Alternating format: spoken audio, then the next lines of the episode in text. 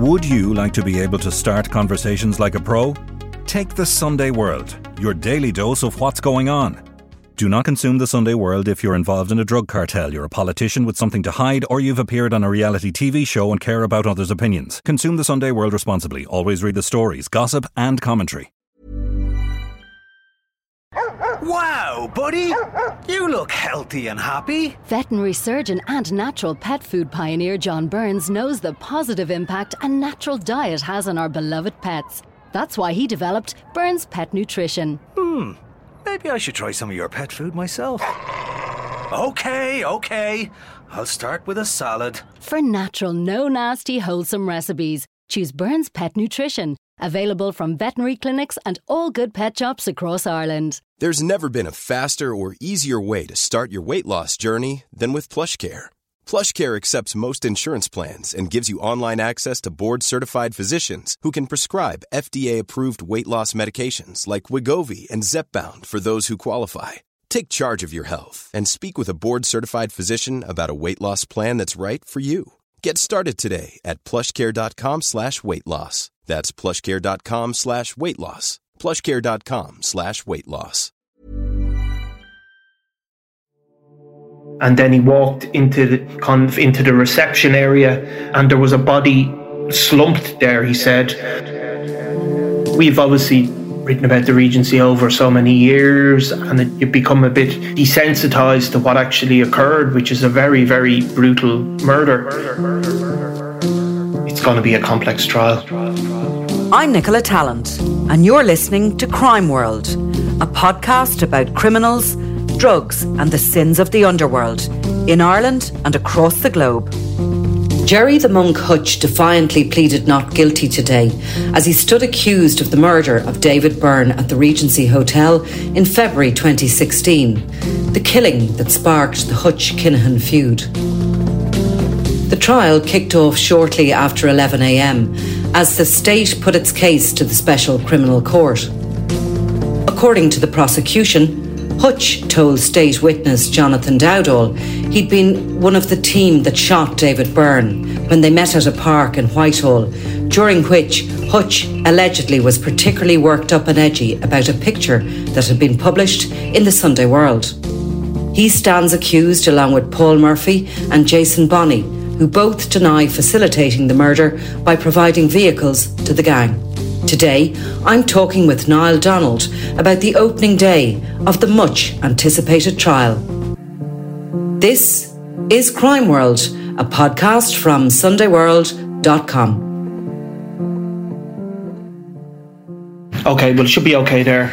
Well, I'm glad you think it should be okay because if we uh, get this podcast out at all, it'll be a miracle Yeah, yeah. of proportions because we're in different corners of the globe and uh, I'm certainly having technology issues here. Ian is having them, and well, you're perfect, of course. Of course. Well, once Yeah. again, you fly off for the most vital moments I know. of, What of is it? gangland history. So, when was the last time? The, the, the day Gerry Hutch was charged, you were gone? And the sanctions, I was gone.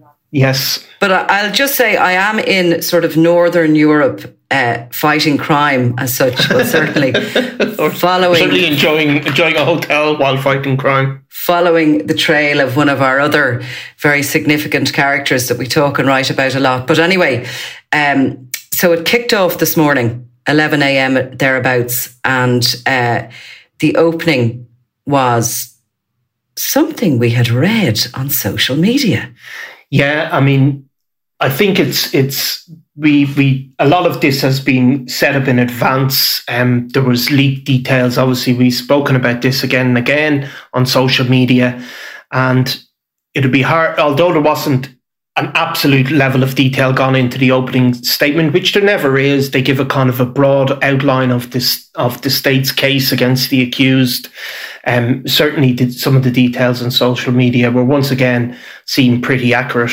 Yeah, and we were a little bit reluctant because we didn't know where it was coming from. It's all anonymous sort of Twitter postings, but we did allude to it. And sure enough, Sean Gillane opened the case and some of those details were in it. So, what did he actually say? I think there's two parts um, to the two strands against Gerry Hutch. Um, and then there's other strands against the other two accused uh, who are who are to do with the movement of cars. But the, the, the basic strand against Gerry Hutch, the basic uh, case against him involves a witness statement from Jonathan Dowdall, which is well flagged up at this stage. Jonathan Dowdall was obviously sentenced yesterday for his broader role in, in the Regency Hotel murder. But his he has situated um, Gerry Hutch. He has given a statement saying that Gerry Hutch told them shortly after the Regency Hotel, they met in a park in Whitehall.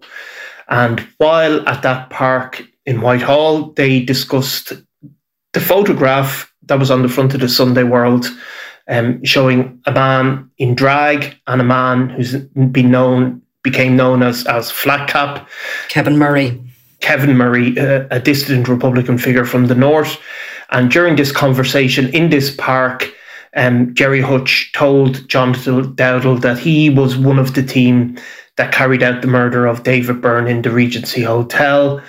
Um, and th- that is a central part of the, the, the case. There's also details of some of the statement given by Jonathan Dowdall, where he says he met Gerry Hutch before the Regency, uh, the day before the Regency, and that he, uh, or maybe 48 hours uh, before the Regency that he handed over um, a key card to the Regency Hotel to Gerry Hutch for ro- a room 2140 in the Regency Hotel, and that subsequently the Gardaí said that they traced, uh, they have CCTV of Kevin Murray entering and using, entering and leaving that room in the Regency Hotel. So that's going to be a central part of the case. And the other central part of the case is well, it's been well flagged up in, in the Sunday World, really, that the Gardaí bugged a car, uh, Jonathan Dowdall's car, I believe, um, as he drove Gerry Hutch to the north. And during that com- during that that that long trip, three or four hours or whatever it is, that they had a lengthy conversations. Some of it to do with the the Hutch Kinahan feud. Other parts, the Gardaí contend, discuss the weapons, discuss the players in the feud, and we heard today, although we've we flagged this up as as as we said, we heard today some of the uh, uh, some of the quotes, and I'm just going to go back and get them. Um, that that the Gardaí, uh, that the state contend that that that Gerry Hutch made during this conversation, um, they include uh, Mr. Hutch saying to Mr. Dowdall that he wasn't going to show a weak hand while looking for peace with the rival Kinahan gang and that during the conversation he spoke about uh, three yokes um, with Jonathan Dowdall, and it's the state's case that when he's talking about these three yokes, that he's talking about the weapons used during the Regency Hotel attack, and um, the, the, the machine guns basically that that that were famously uh, pictured. Um, and that uh, Gerry Hutch said that he was going to make a present of these yokes and give them to the Republican movement.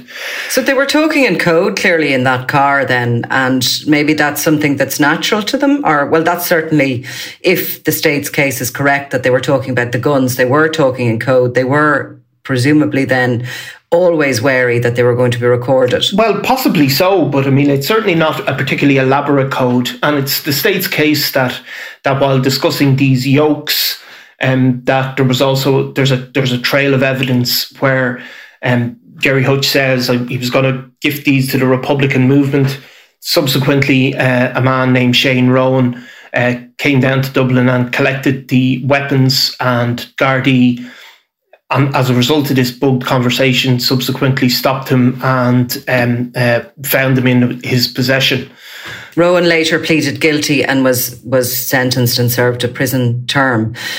Can I bring it back a little bit and point out what is probably the obvious, but we'll point it out nonetheless for those listening, because this is way before Jonathan Dowdall ever considers going state witness. So none of this conversation, presumably, he has that the state contend he has with Hutch in Whitehall Park, he's not wired. This isn't recorded. So this is going to be his evidence that this is what was said. Hutch has denied the murder. He stood up this morning and pleaded not guilty very defiantly uh, and loudly. And um, he is going to say that you know he didn't say that because he's he he's pleading not guilty. So this is going to be Jonathan Dowdall's word, presumably against Hutch's. And the second thing is the bugs in those cars. Dowdall, as far as we know, only came into the state witness program in the last, well, they claimed in his court case that he spoke about it the first time in April, or certainly months before April when he was released from custody. And it was then that he had a proper conversation with them. So this is years before any of this.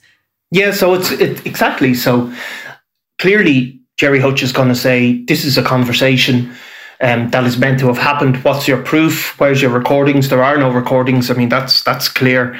Um, however, of the Whitehall the conversation of the Whitehall conversation. However, the state are going to are going to make the case that the other there's a chain of evidence that that supports some of these contentions. Obviously, um, the existence of the key card is going to be a factor. They're going to say how could how could this have got to Kevin Murray? If if you know we have a we have a, a, statement saying Gerry Hutch handed it to to Jonathan Dowdall and then it subsequently came into his possession. Obviously, the conversations in in in the car. They haven't given the full details, but they do say there's a broader discussion of of of the feud, um, there's a discussion about the weapons and there's discussion about the players in the feud. So we presumably hear a lot of that. And but you know, there isn't as far as we can, as far as we know at this point, and we don't know everything, but it seems very unlikely that there's going to be a moment on those tapes where Gerry Hutch says, "Yes, I plan, I commit, I, I carried out the Regency Hotel murder." That isn't the case that the state is making. However, they're going to make a broader case of describing how how these these things all came together. And this is what you see again and again in murder trials, where the state will pierce together bits of evidence and say, this is how they fit together, and they can't fit together any other way. The defense will say, those are isolated pieces of evidence and they don't prove anything in of themselves. So it's going to be a long and, and complex trial. That was a part of the evidence. That was the big moments. There's a lot more evidence uh, today, maybe the majority of it even is to do with the movement of six cars um, that we won't go into now because it's very technical and, and specific. But there was a lot of a lot of uh, evidence about that, and that was summary evidence you heard from Sean Gillane. So it was evidence that you will hear as such, because that's what happens in the first day of a trial. You get a summary of what will be heard during the trial, and as it goes on, uh, witnesses will be called who will give that evidence. If they're talking about the movement of cars, they'll be bringing people in to talk about CCTV. Um, if they had any, if there was any tracking on any of the stuff, or if they got anything off phones, etc.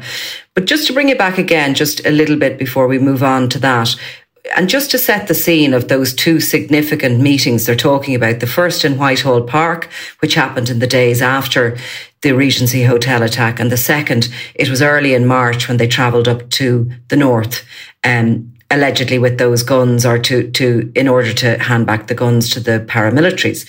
But that was a very, uh, volatile time because only days after the Regency Hotel attack, I think three days after it, Eddie Hutch, who was the monk's brother, he was shot dead in retaliation for the Regency. Um, and there was other murders being planned. And March and April of that year was going to be a significant time for murders. You had the murder of Noel Duggan in Ratoath a friend of the monks, a lifelong friend of the monks. No charges have been brought, brought in relation to his murder. And you also had the, the murder of Michael Barr in the Sunset House Hotel. In April of that year, you had the murder of Gareth Hutch in uh, Avondale House. And two men have been convicted. Three men have been, four, sorry, four, two men, uh, three men and one woman have been convicted in relation to that murder. And there's another trial pending. So it was highly volatile. I don't think we've ever seen a more volatile time in the city.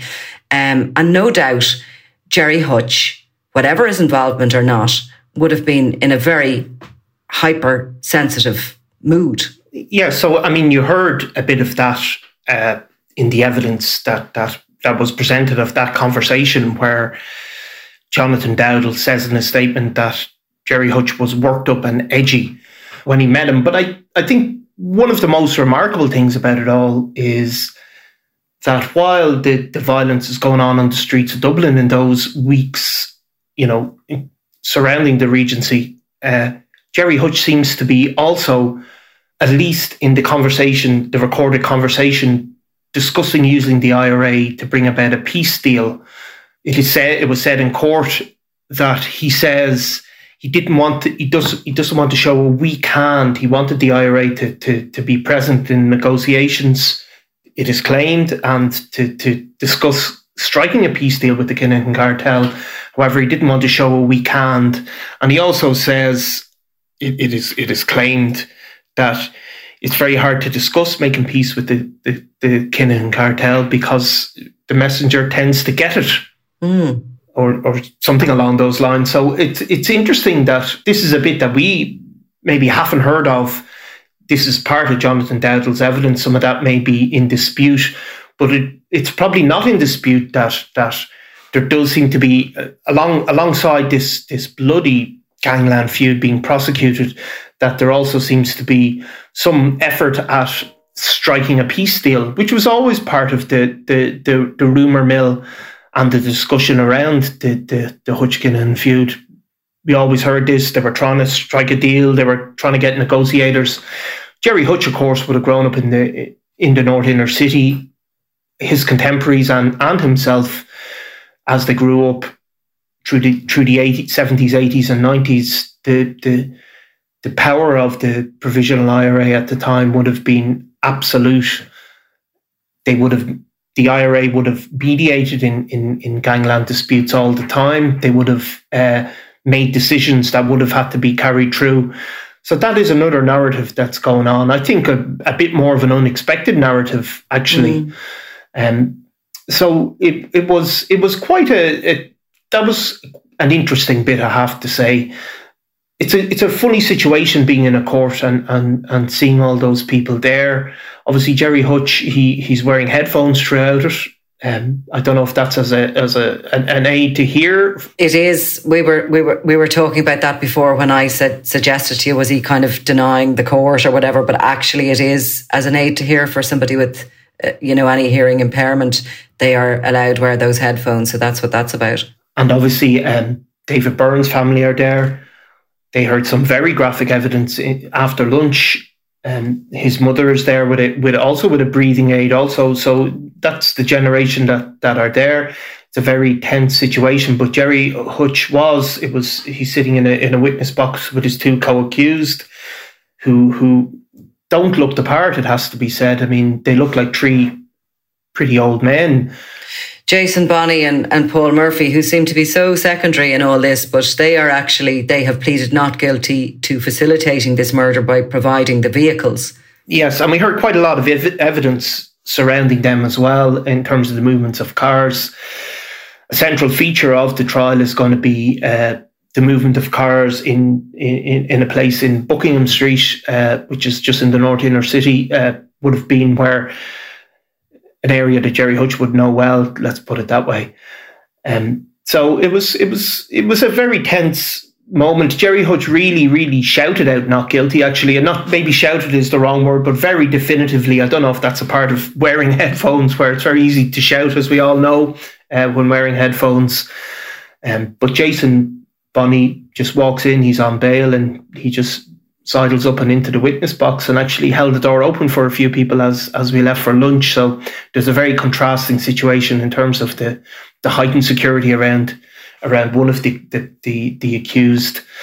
Um, in the after lunch, we had uh, Mel Christle, the former head of the. Let me get it right now. It's the the Boxing Association of Ireland. He he's a he's a barrister, a former professional boxer himself, now a barrister.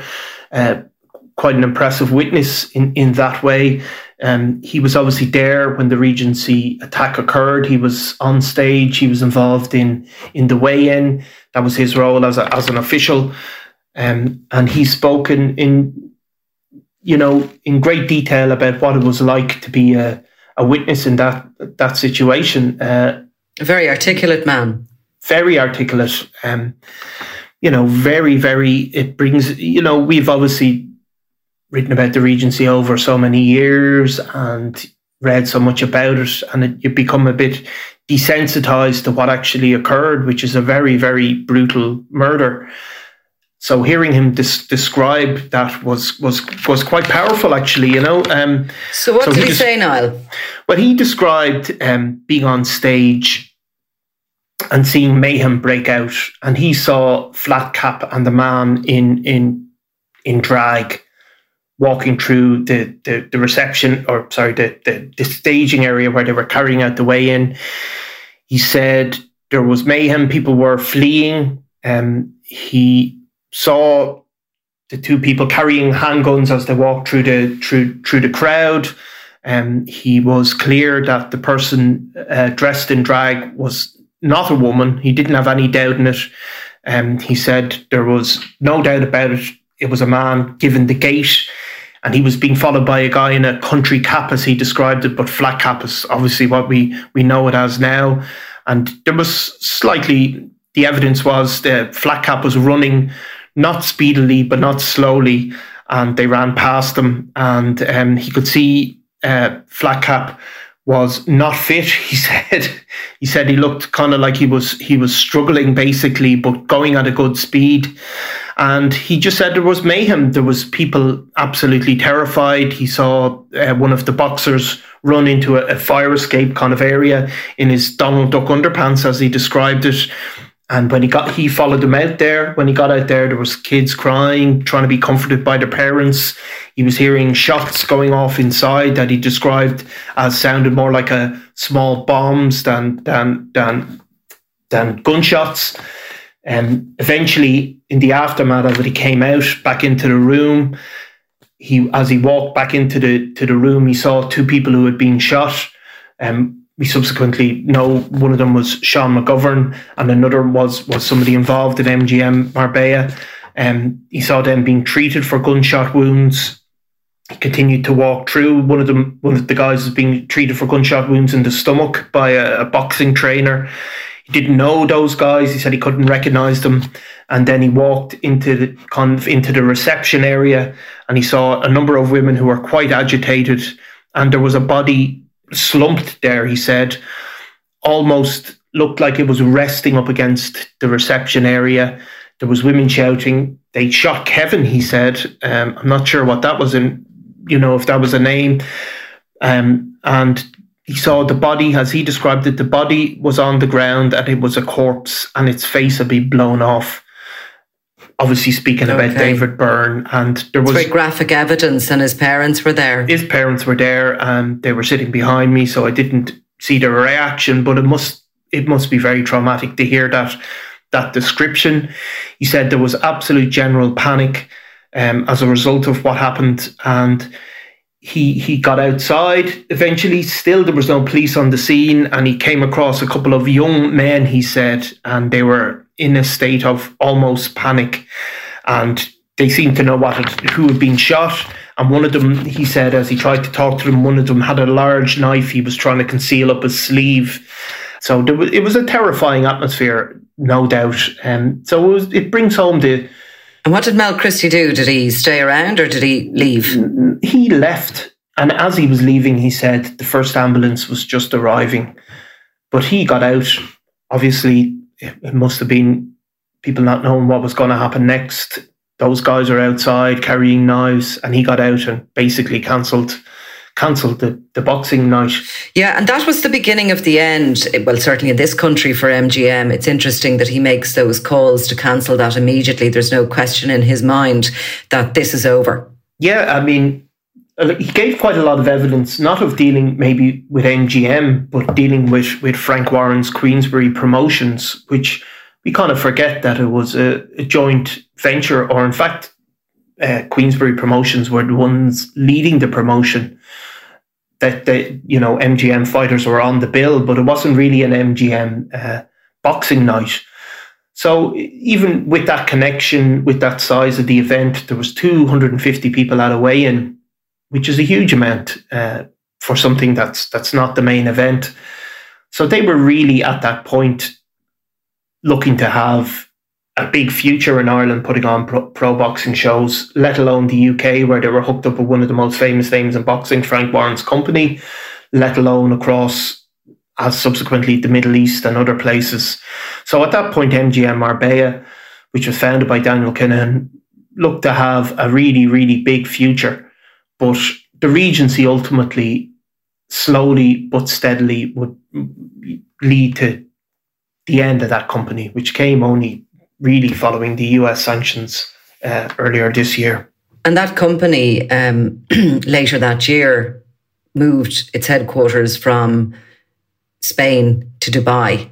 And Daniel Kinahan left Spain for Dubai around the same time. MGM, we were later told, was sold to totally outright sold by Daniel Kinahan and his co founder Matthew Macklin to Sandra Vaughan, a businesswoman from Scotland who had previously been involved in Fake Bake, the company.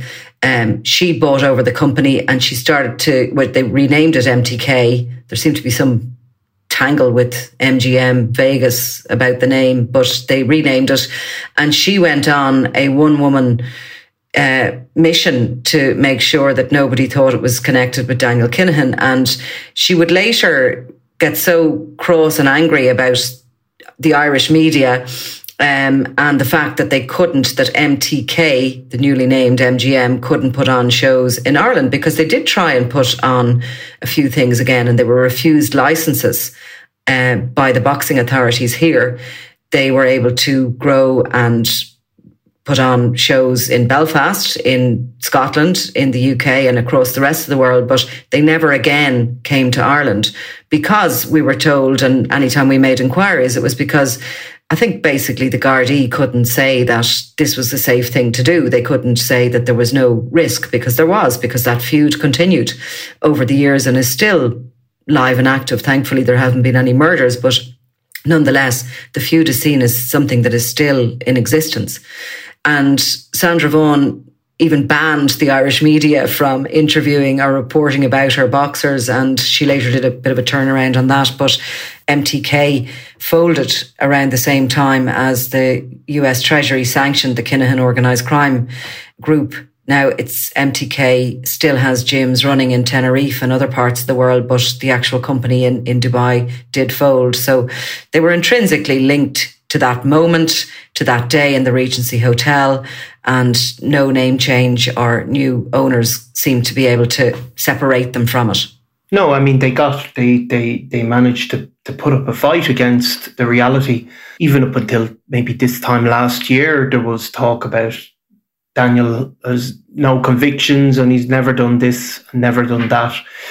But those days are gone now since the US sanctions. And even just last week, we heard in, in a High Court case involving a, a mansion previously owned by, by uh, Jim Mansfield that uh, CAB have now seized as, as being uh, owned by Daniel Kinahan. And was heard that Daniel Kinahan had ordered a number of murders as part of the feud. So the days of being able to shamefacedly say Daniel Kinahan has nothing to do with crime and nobody says he does except for a few wackos in the Irish media are long gone. And in actual fact, I think during that CAB proceeding the last time, one of the most interesting lines that came out of it, and maybe it's just putting on the court record what we have been saying for a long time, but uh, an affidavit by Detective Superintendent Seamus Boland of the the Drugs and Organised Crime Bureau stated that Daniel Kinahan sanctioned a number of murders. Yeah, so uh, his, his those days of the MGM Marbella, certainly at that point, it, it, it looked like they were going to dominate boxing in, in this country and the UK in particular. But they were gone. They're gone now. So, I mean, I think tomorrow you're going to hear a lot of evidence about some of the medical evidence. Some of the evidence over the next few months, I think, is going to be very uh, painstaking and detailed. As you know yourself, as you go into the courts today, was a a kind of a summarising of from from from the prosecution. But the next few days, you'll hear that chain of evidence slowly and steadily. And I think the movement of cars, the movement of phones, all of that will become a, a huge feature in it. But there will become there will come another big day in court. Mm. Will be the day that Jonathan Dowdall comes in and and and acts as a, a, witness because he has to act as a live witness. He has to be cross examined. And I think that would be a, a, a, a blockbuster moment. Well, by the sounds of the opening, um, that is the main thing that the prosecution have in relation to Gerry Hutch. Um, you'd wonder what the case looked like without Dowdall going state witness. Well, I think there is the recordings, which have obviously been there for a number of years, and the Gardaí have had it s- since then. At the initial point, they didn't charge him with murder. They subsequently charged him, Gerry Hutch, with murder on the basis of all of those pieces of evidence being put together. But I think they will feel that Jonathan Dowdall's testimony will help link up those pieces of evidence. Gerry Hutch's team will say, is, is this reliable evidence? do any of these one single bits stand alone enough to convict him? I mean, we don't know, but it's it's it's it, the evidence is going to be of that type. I think you know, um, but the bugged conversations, you know. They are going to make some day in court as well because I don't they'll know. Be played, those... They'll be played. I've heard them before being played. Those conversations, they're they're kind of grainy sometimes. Um, I've heard them through a couple of trials in relation to membership of illegal organisations. I heard them during the trial of Alan Wilson and co. Um, in connection with the conspiracy to kill Gary Hanley. You have to listen hard to make them out, but they can be quite interesting because you can sort of sit back and hear mostly normal conversation, and in between there's the this, the, the, the bits that obviously are the reason why these guys are in the dock, you know. Um, but I just, it's interesting. I wonder, does, uh, you know, when you, when you get to Gerry Hutch's age, if you have been involved in organized crime, if all these years, um, does speaking in code just come completely naturally? I never think that the code is really that uh, complex. It seems to be a little bit like the way people who are used to one another's company speak um, certain conversations we've ha- we'd have maybe even in the office people wouldn't understand them from the outside but everybody does and they're not really that. Has that code lingo saved anybody's bacon in court? Mm. i mean i struggle to think that it has to be honest. Uh, we've had obviously the, the thomas bomber kavanagh there was a lot of code there it didn't seem to save the day and the alan wilson case as well. Similarly but these are all hurdles that, that the state have to get over, and these are all hurdles that the state that the defence will try and put up. It's going to be a complex trial. And Gerry Hutch is he? He's listening intently, obviously, to every word. He's listening intently to every word. And um, there was an application at the end to make sure that he doesn't have to. He's being processed through Portlaoise prison, but he's staying in, in Wheatfield. So there was an application made that he wouldn't have to keep travelling to Portlaoise and then to Wheatfield he looks he looks pretty relaxed. I actually thought he looked more relaxed today than he did a couple of weeks ago when we were there for the opening of the case. That's funny because Dowdall looked that way as well. It's like as if the dust has settled on the immediate sort of enormity of what had happened. I think as well they they may know what they have to face now. Uh, Gerry Hutchins, two co-accused, they have a book of evidence. There's on you know, it's, as we said before, it's possible. I think that that other evidence can be introduced at a late late date, but really they know it's it's it, it's not common to, uh, to, to put it that way. So they know what's in front of them. And he's been uh, he's been defended by Brendan Grehan, SC, an eminent uh, senior counsel instructed by Ferry solicitors. Has he got to his feet yet at all, or has he really got? Did he cross examine examine Mel Christle, or was there much to that? There wasn't much. I mean, it was very minor cross examination on, on small details about who promoted the event and who didn't promote the event. There was always a couple of Gardaí gave evidence as well. One about the, the photographs of the scene and other photographs uh, taken of of cars found. Again, there was a, a slight bit of cross examination, and they actually will come back to one of those Gardaí who didn't have his notes present, and and and that stuff. But it wasn't it wasn't a high powered. It wouldn't have made an episode of Suits, put it that yeah, way. Yeah, Grehan's just getting warmed up, I'd say, because when you see him going now, it'll it'll start getting it'll start. Getting yeah, I mean, obviously the Sunday World got a good few mentions as well. Uh, not to toot her own horn, if if you can want to put it that way, but um, obviously that that conversation that Jonathan Dowdall alleges Claims occurred, in, yeah, in Whitehall. The focus of that, according to Jonathan Dowdall, uh, according to Jonathan Dowdall's statement, was the publication of the pic, the picture of Flat Cap and the man in drag, and that they had discussed that photograph in the Sunday World, and specifically that led Gerry Hutch to detail to say to him, according to Jonathan Dowdall, that he was part of that team and that that is then going to be a central feature of the trial again. And the Sunday World photograph, of course, was separate to other photographs that were taken on the day. The Sunday World photograph was simply one image of flat cap and a man in drag running from the hotel. It looked like a scene from Reservoir Dogs. It was an extraordinary image of uh, gangland crime taken by our own photographer Ernie Leslie, who I think was called to the last trial uh, in relation to Patrick Hutch uh, before the state issued the nolle prosequi in relation to his his charge. But um, that photograph was seized under warrant in our offices and published with pixelated initially uh, it was pixelated in that you couldn't see the, the, the photographs, and that was because the state had seized it under warrant. There was a bit of a, a tuha in the office in relation to it, but um, there was other photographs taken on that day um, and published in other media, including our sister paper, the Irish Independent, and those photographs were of three men dressed in the ERU uniforms going in, fully covered, but uh, no mention of that no, there, there was um, mention of that as well. Um, but the, the, the, focus, I think, of the conversation between uh, Dowdall and, and Hutch, or the alleged conversation, was, was the Sunday World photograph. Sunday World mm. Yeah. So we, we, we'll, get, we'll be getting mentions during it, I suppose. Um, it was it was flagged up by the state that they're going to focus in on, um, as part of the broader case, uh, the existence of the, the, what they described as the Hutch criminal organisation, and that's going to be another central feature, I think, of the case.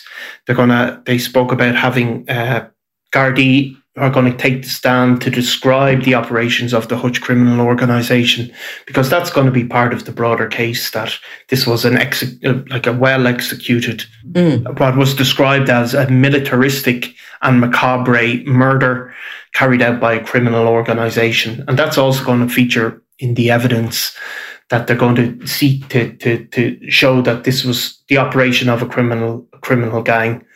Um, and that's a, that's an essential part of the case that as the state put put it forward. Okay, well we'll see what tomorrow brings and uh, continue to give updates on the Crime World podcast when we feel there's enough evidence of interest really for people. Um, they can tune in. We'll hopefully get this one out tonight. If, if this, well. honest God, if this works, yeah, I think we should all deserve a medal. Ian in particular. But anyway, many medals. Yeah, many medals. We all we all get a medal, like the the school sports day. Right. Well, listen, over and out from here, and I'll talk to you tomorrow. Thanks, Nicola. You've been listening to Crime World, a podcast from SundayWorld.com, produced by Ian Mullaney and edited by me, Nicola Tallant. Research assistant is Claude Amini. If you like this show and love true crime, leave us a review, or why not download the free SundayWorld.com app for lots more stories from Ireland and across the globe.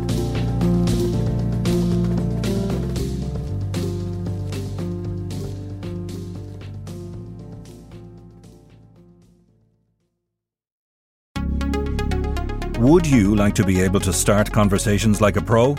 Take the Sunday World, your daily dose of what's going on. Do not consume the Sunday World if you're involved in a drug cartel, you're a politician with something to hide, or you've appeared on a reality TV show and care about others' opinions. Consume the Sunday World responsibly. Always read the stories, gossip, and commentary.